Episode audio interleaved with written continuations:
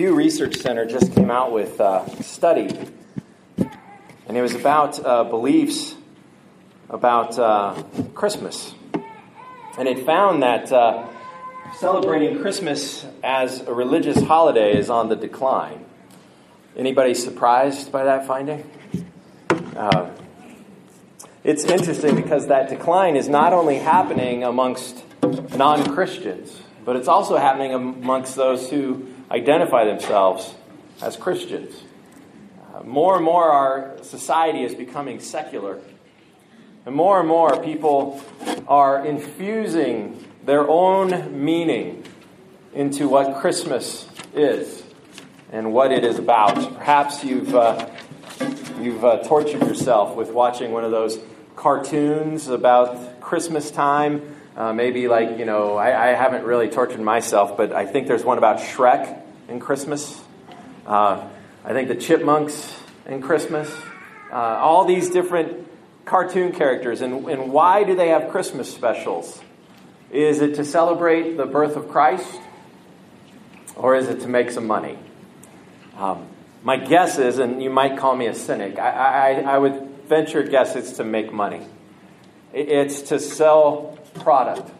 is to get kids to bug their parents for something new and shiny on Christmas morning. Now, there's nothing wrong with things that are new and shiny on Christmas morning. I'm hoping that myself, I'll get some new and shiny things on Christmas morning. Um, there's nothing at all wrong with that. But when that becomes our focus of Christmas, when material things, when materialism becomes the focus of Christmas, that is not a good thing.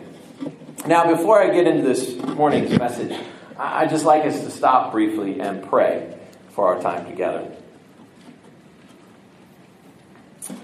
Heavenly Father, may the words of my mouth and the meditations of our hearts be acceptable in your sight. In Jesus' name we pray. Amen. For centuries, for millennia, the church has given a reason for Christmas. And the reason is the incarnation of God in the flesh. That Jesus Christ put on flesh and he moved into the neighborhood. That he came and he lived amongst us. That he was fully human and he was fully divine. Theologians have a big fancy word for, for it. It's called the hypostatic union. That in the person of Christ, God 100% dwelt as God, but he also 100% dwelt as a man, as a human.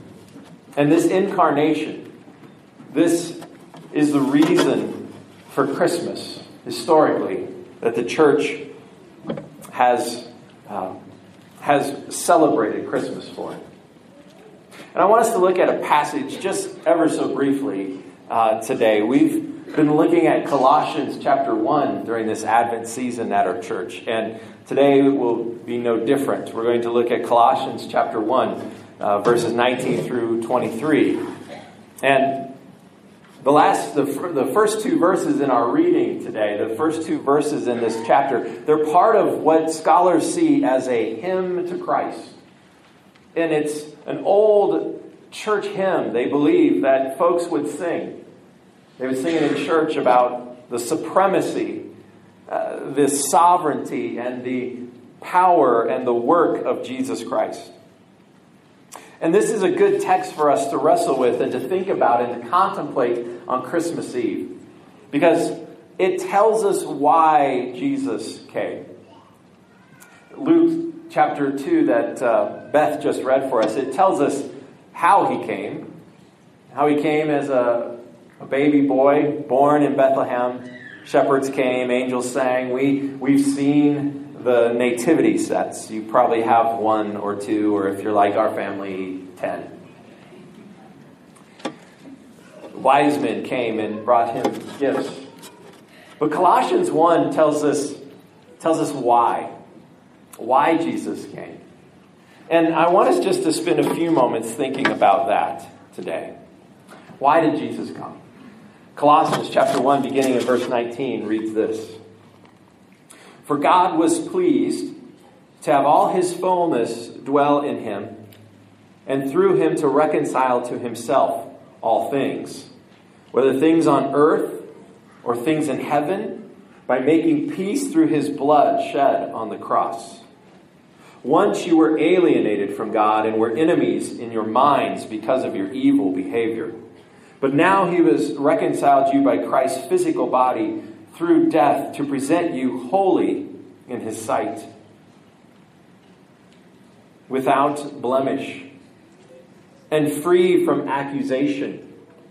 If you continue in your faith, established and firm, and do not move from the hope held out in the gospel, this is the gospel that you heard and that has been proclaimed to every creature under heaven, and of which I, Paul, have become a servant. In this reading, we see that Jesus Christ came in the flesh, that God had him dwell fully in the flesh. And we see that he came to reconcile sinners to God. Now, I love the Old Testament. And I think Paul is making allusions to some of the Old Testament. And maybe you've tried to embark on reading the entire Bible through in a year. And guess what? Next week, you can start over. I have finished once again the book, well, finished this week, uh, reading through the scriptures again, and it's become a, an annual discipline of mine for many years. And each year I try to read it in a different translation of the Bible. And one thing I find is it's really hard sledding after you get through Genesis and Exodus because you hit this book called Leviticus. Has anybody ever stopped reading their Bible about that time of year? I mean, you're only like in February, March, and you had this great, glorious plan. I'm going to read through the scriptures, and then you get to Leviticus, and you're like, why? Why is this in here?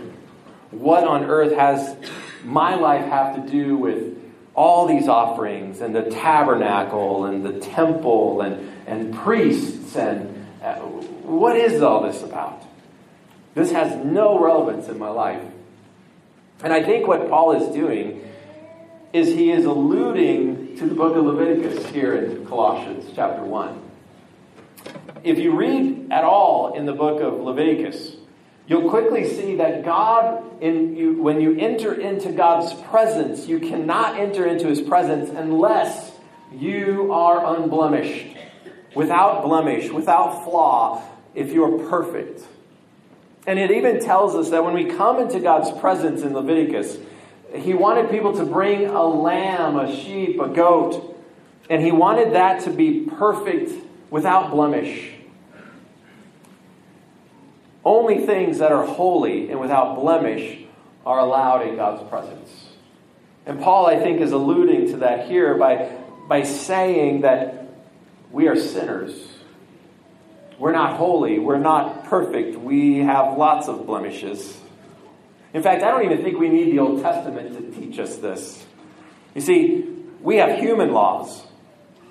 And we break those human laws all the time. And why do we have human laws? We have human laws so that we treat other people as humans. So we treat other people as fully human so that we don't walk over people in our own selfishness. So we don't oppress other people. So we don't we don't unjustly treat others poorly.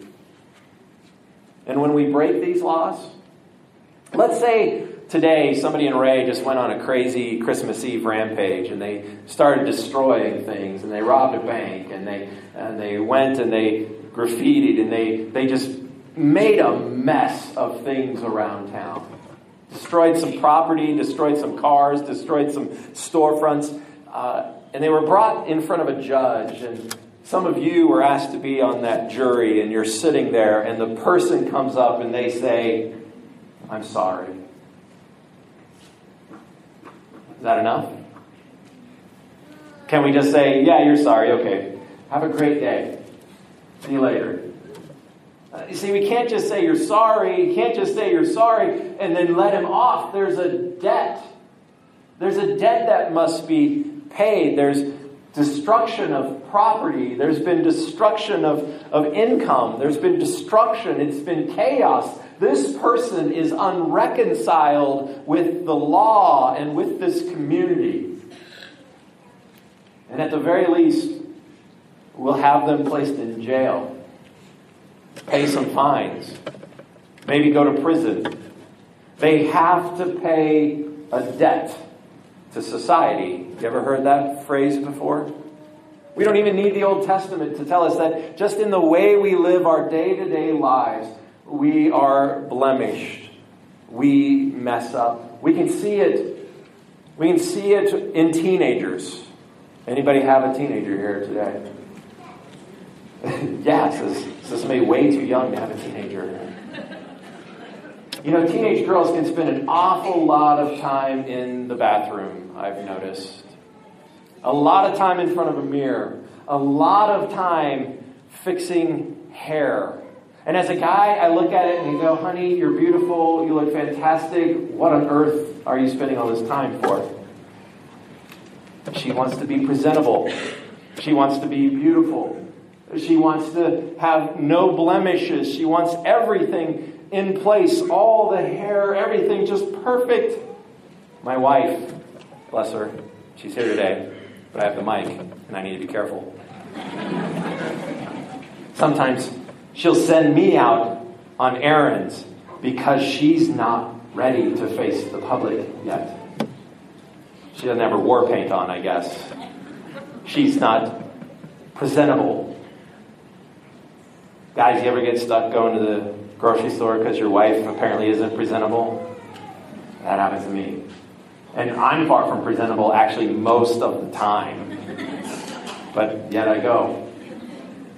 You see, we even have these kind of ideas that we are not presentable. We spend an awful lot of time working on the exterior of this thing, trying to get rid of blemishes and get rid of all the imperfections and all the problems and issues. And we feel, especially during our teenage years, oh my goodness, we want to conform. We don't want to stick out. We don't want to look goofy. We want to wear the right kind of clothing. God forbid we get acne on prom night.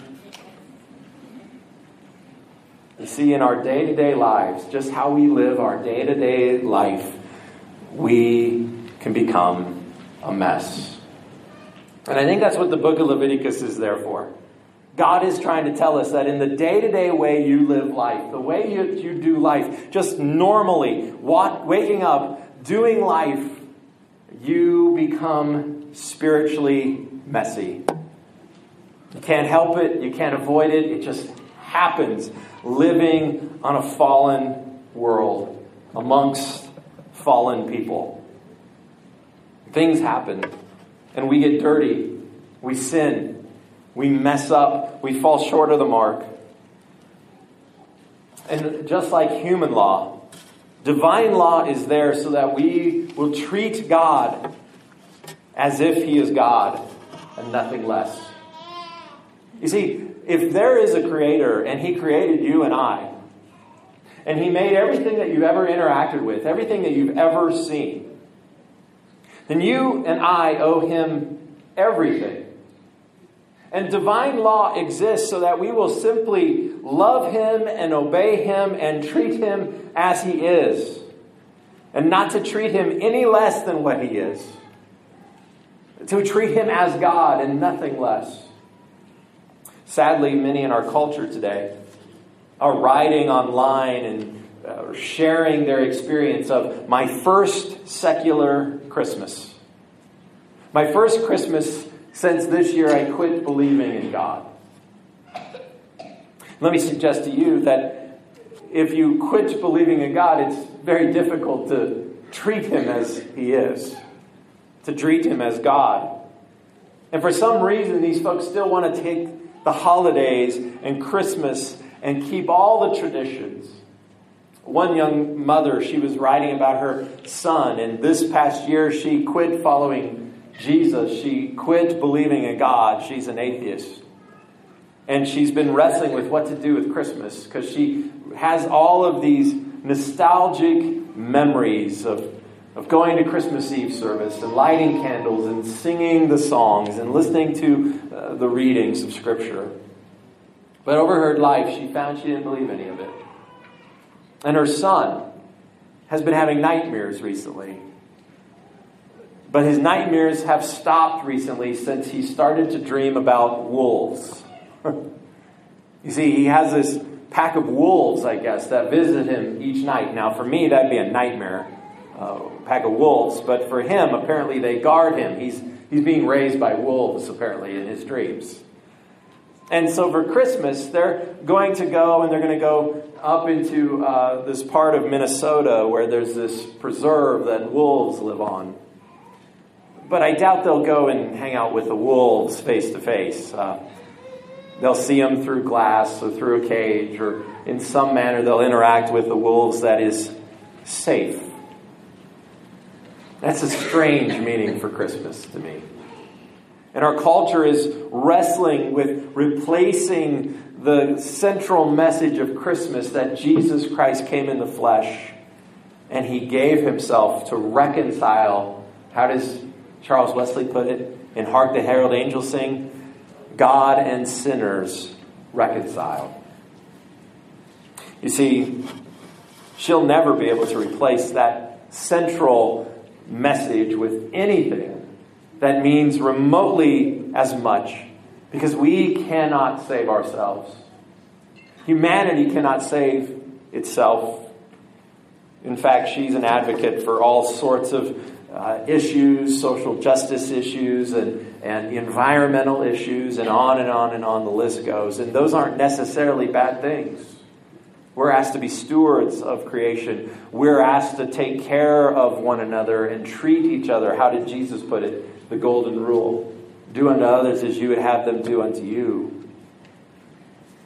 But those fall far short of the notion that in your day to day living of life, you become a spiritual wreck. You become messy. You become, as the Bible says, a sinner. Now, you might think, well, you know, that was for Paul back then. How old is this book? 2,000 years old? It's an Iron Age book. This has nothing to do with us today. We live with Google. We, we live with phones that we carry around in our pockets. We take pictures and video. Who needs a God? In fact, there's a French philosopher, I think it might have been Voltaire, who said, uh, they, they asked him, Are you afraid to meet God when you die? And he says, No, I'm not afraid to meet God when I die because his job is to forgive me. And that makes absolutely no sense. If there's a God, why on earth would his job be to forgive us? Why would that be his job? it makes absolutely no sense. But it is something that God is willing to enact and to do for us to forgive us. And he has made a way through the person of Jesus Christ. You see, we can't just stand before God someday and say, God, I'm sorry. It's kind of like our friend who went on a crazy rampage here in Wray. He can't just stand in front of the community, in front of a judge, and say, I'm sorry, and expect for everything to just be forgiven. There's a debt that must be paid. We can't stand in front of God and just say, I'm sorry, and expect Him to just forgive because there's this great debt. So, how does He do it? How does He forgive this debt? You see, in the Old Testament, time and time and time again, when something unholy touches something holy, something dies. You maybe remember a couple of these stories. There's this one where Moses is on Mount Sinai and he's meeting with God and he's receiving the Ten, Commandments and, and he's up there and uh, God tells Moses to warn the people not to touch the mountain because if they touch the mountain, they will die. And there's another story where this guy is named Uzzah and he is carrying the, helping carry the Ark of the Covenant back to Jerusalem. And the Ark of the Covenant, one of the oxen stumbles and he goes to brace it to stop the covenant from falling, and he's struck down dead the moment he touches it. Something unholy touches something holy, and something dies. But then there's this story in Mark chapter 5 where there's this woman and she has this hemorrhaging. She's got this issue of blood, the scriptures tell us. And she wants to be healed of this. She spent all of her money trying to be healed of this. And, and, she hears about Jesus and his ability to heal people. And she thinks to herself, if I can just reach out and touch the hem of his garment, because she, being this person that has this issue of blood, she is blemished. She's not been in God's presence perhaps for years, as long as this has been an issue. She hasn't gone to temple. She hasn't been able to worship in the community because she is unpresentable, because she is blemished. And she would never, ever dare to walk up to a holy man and touch him and be known. So she says, I will just, in the push and shove and ebb and flow of one of those big crowds that surrounds Jesus, I will reach out and touch him anonymously. And something unholy touches something holy, and you think, ah, nothing died that time. She was healed. But let me suggest to you something did die. But this time, it wasn't the one that was unholy that died, it was the one that was holy that died. Jesus Christ took upon himself the issue of blood from her, the issue of her blemishes, her sinfulness. And she reached out and touched him. And then, weeks later, he was crucified on the cross. And his shed blood, as Paul says here, brought about reconciliation for us to God. You see, this Christmas, you have an opportunity. You have an opportunity to touch Christ to reach out and touch Jesus Christ in all your, your blemishedness, in all of your imperfection, in all of your sinfulness, in all of your failings and shortcomings, you and I have the opportunity to reach out and touch Christ, and we will not make him unholy. He will make us holy. He will save us he will reconcile us through the death and shed blood on the cross. He pays the debt. We can stand before God and we can say, I'm not worthy, but because of Jesus Christ, you have made me worthy. Did you see how Paul puts it in this passage?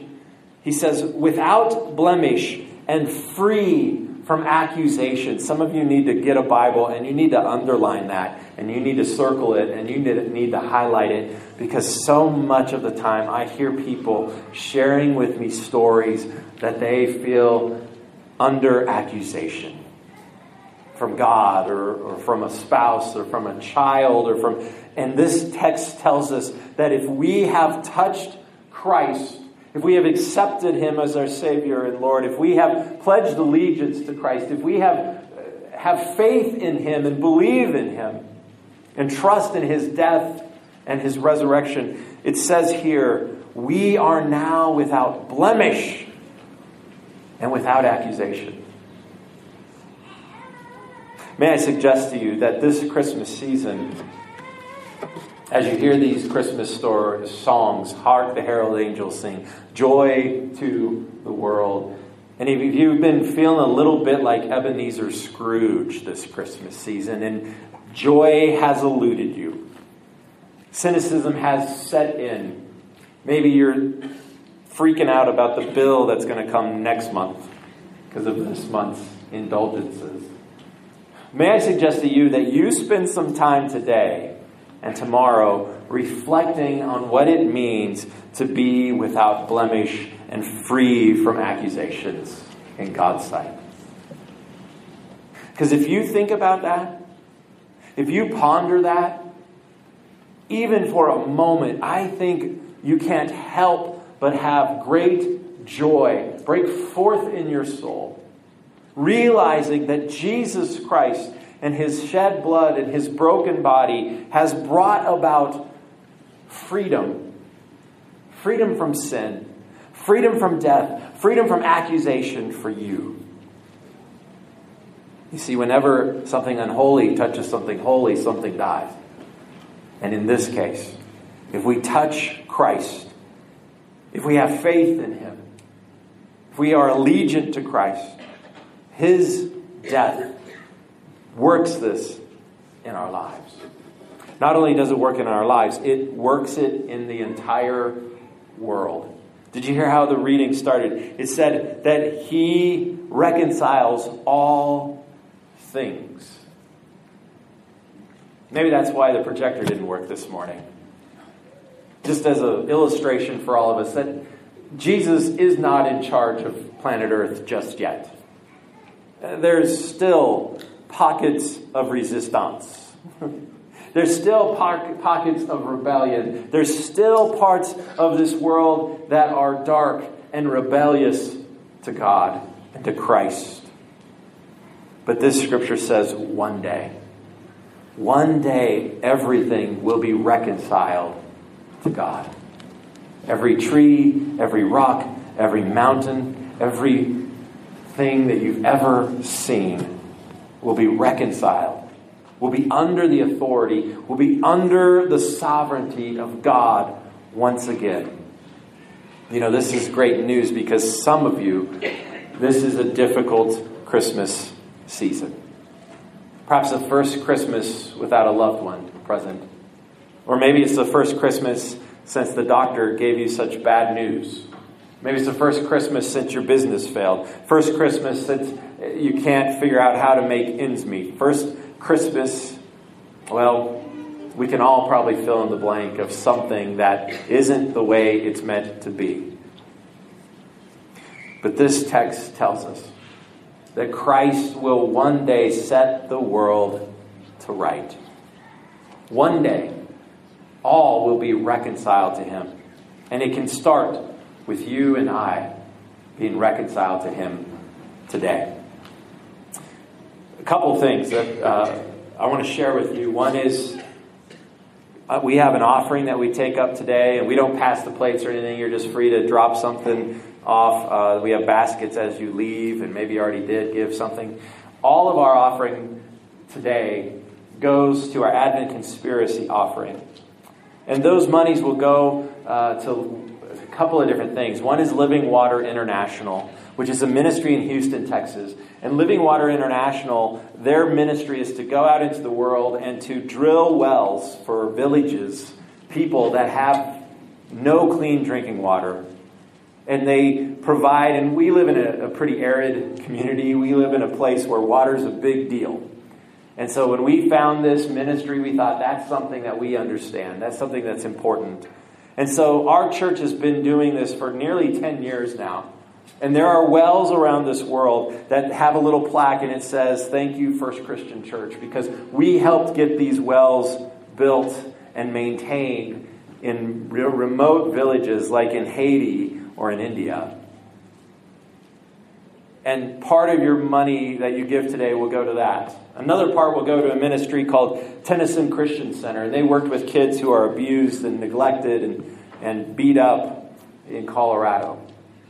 And another portion will go to just local needs here in our own community. And that's one way that we can partner with Christ, with God, in putting the world to right. Because everyone should allow, be allowed to have clean drinking water. Every child should be able, be able to be safe and grow up with friends and family who love them and care for them and nurture them. And we all know local people who, who need help in spite of their best efforts, in spite of everything that they're, how they're hardworking, whatever they're doing, they, they still have times that stuff happens. The second thing that I, I, I want to bring to your attention. Tonight, at our church, we're just going to have the sanctuary open from 5 to 7 o'clock. And I've asked you to contemplate. Contemplate what it means to be in front of God without blemish and free from accusation. And you'd be welcome to come to our church from 5 to 7 tonight. It's, it's not going to be any kind of deal going on other than we'll have some music playing and communion will be available and you can sit there and in the quietness and stillness of your own heart, you can sit and perhaps contemplate that thought. If you have accepted Christ, you are free of blemish, and you are free from accusation. Perhaps you'd experience joy of Christmas in a new way this year if you would take some time to do that. Well, I promised everybody my sermon would be two hours, but I'm going to stop here. So I know some will be severely disappointed, uh, especially the kids. Um, but uh, I know we have many other things that we want to get done and do today. And so we thank you so much for being here for this service this morning. Uh, to close our time together, Beth's going to come up and we're going to sing Silent Night. And uh, so if you would uh, stand, and uh, I think we got some little LED candle thingies that you could hold and light.